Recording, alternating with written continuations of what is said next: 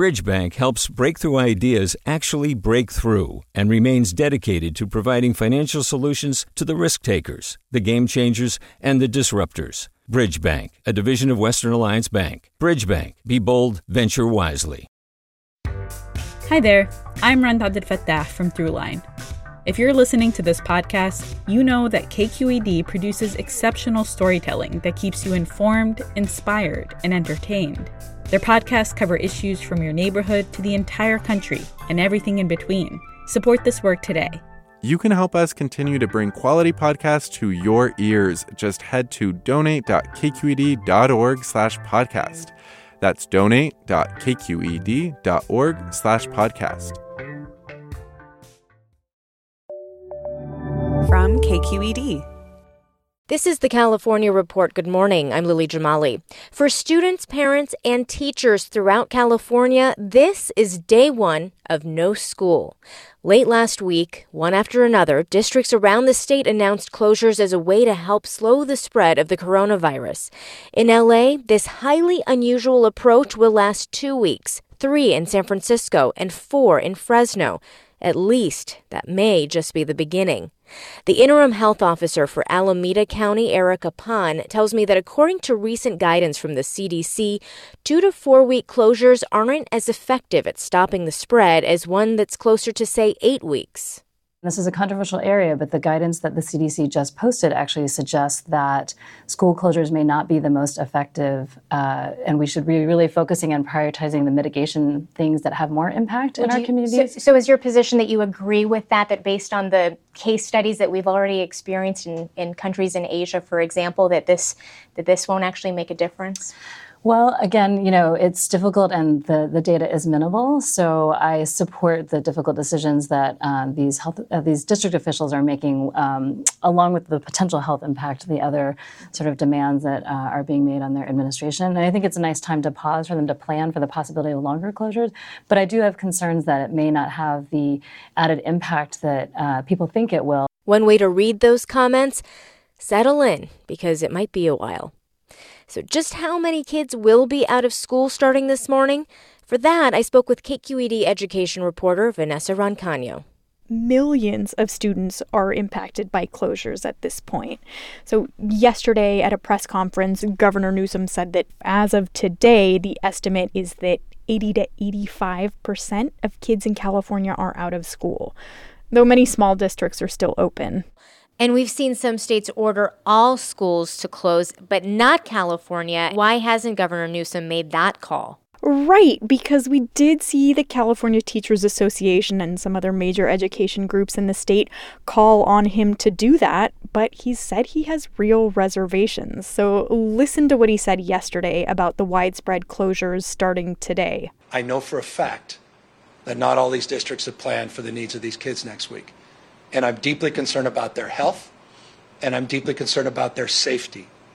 And I'm deeply concerned about their parents' inability to go to work. He pointed out that the first six states that announced these statewide school closures, those states combined have fewer students than we have in this state. And he seemed to be questioning whether other governors who made these calls had fully put in place plans to deal with the fallout. So, for the districts who are shutting down, how are we seeing them handle the fallout that they're experiencing or set to experience starting today? So, a lot of districts are designating food pickup sites where families can continue to get meals for their kids. Over 60% of students in California schools are eligible for free and reduced price meal programs. LA Unified, the biggest district in the state, they're opening family resource centers where folks can pick up meals and there'll be educational resources available, and even childcare will be provided. So, Vanessa, what's striking about this idea of a family resource center, a la what they're doing in LA Unified, is that, you know, essentially students are still congregating. So, how is that all that different from just having the whole school open or the district open? Well, what they've said they plan to do there is maintain distance between students. And of course, it would only be the students who don't have another option who are going there. So, fewer students. They'll be doing rigorous cleaning, they say, and monitoring people's temperatures um, before they come in. All right, much appreciated, Vanessa. Thanks for having me.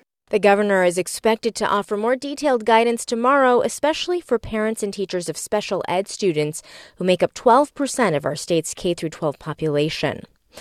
One option that's no longer on the table for the more adventurous parents among us theme parks. In response to the coronavirus, they've shut down all around the state, including, most famously, Disneyland in Anaheim.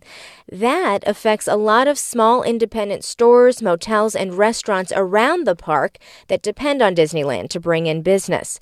Over the weekend, the California Report's Saul Gonzalez talked to merchants, including Leslie Wee, who owns a souvenir shop. With Disneyland closing and also the convention center, there's actually business going to drop at least 80%. 80, 80%. 80 to 90%. I know that uh, even in this strip mall here, uh, they rely heavily on, on tourists.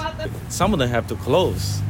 You feel it right away when the parks of course, close. Of course. Uh, I think by tomorrow, half of people will be gone. Everybody's leaving today.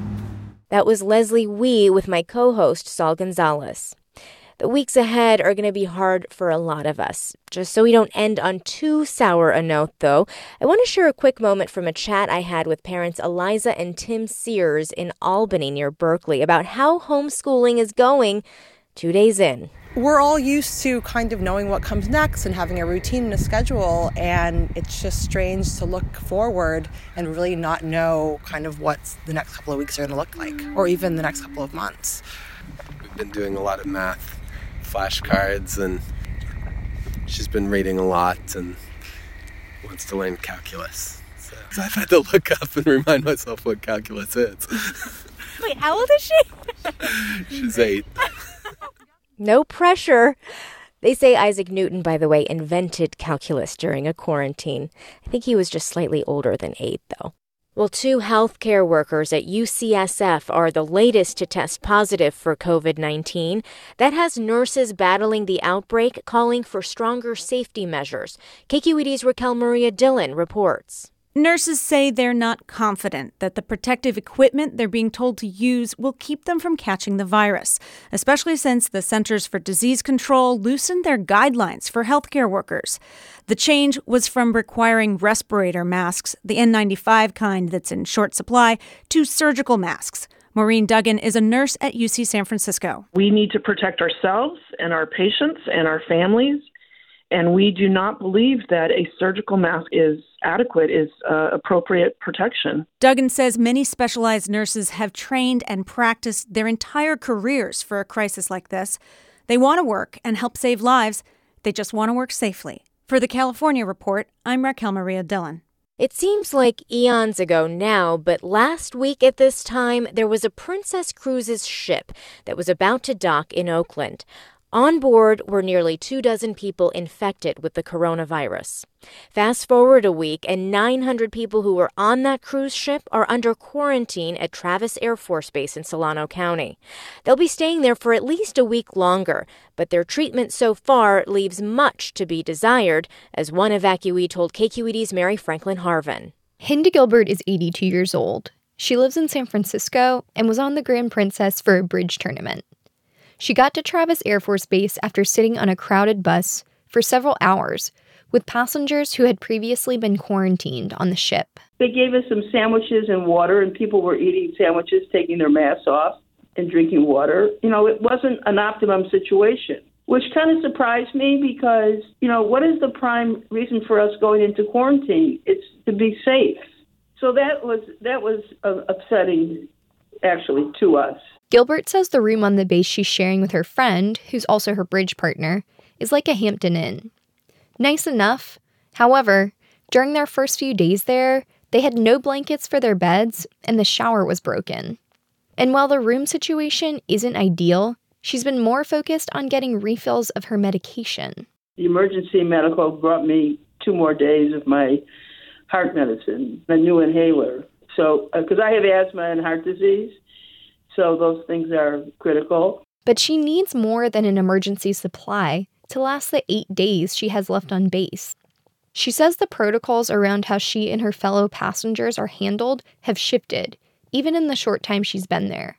Initially, evacuees were gathering together in one place at mealtimes. Now, they're served in their rooms. Today will mark Gilbert's 12th day in quarantine between the ship and Travis combined. On Friday, both she and her friend were still feeling fine, and neither one of them had been tested for COVID 19 yet. My gut feeling is that they haven't really wanted to test anybody without symptoms. And I don't know if it's because they don't have the test kits or whether it's a direction from the president.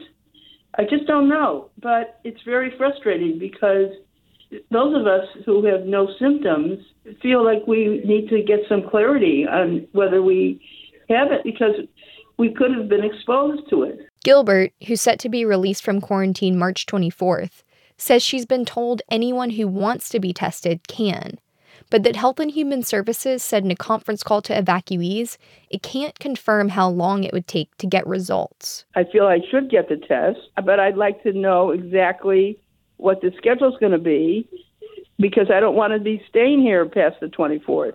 And it could it could go on for days after. Right now, her main goal is to stay healthy and do what she can to make sure those around her do as well. For the California Report, I'm Mary Franklin Harvin.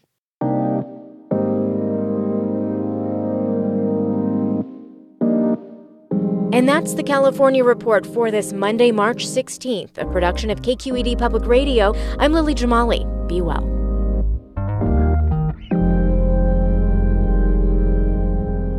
Support for the California Report comes from California Earthquake Authority, urging Californians to prepare for the next damaging earthquake. Learn more at earthquakeauthority.com. Hint Water.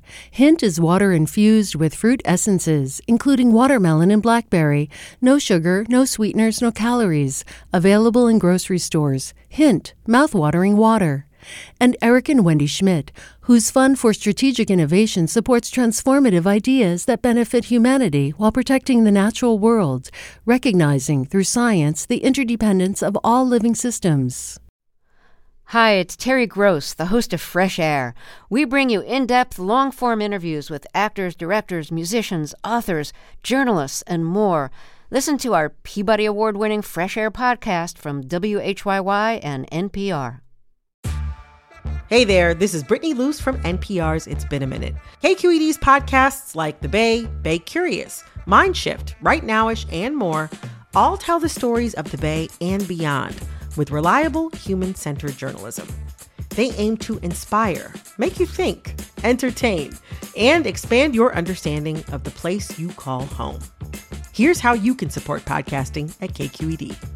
Showing your support is easy, and you can join Brittany in supporting KQED Podcast too at donate.kqed.org slash podcast.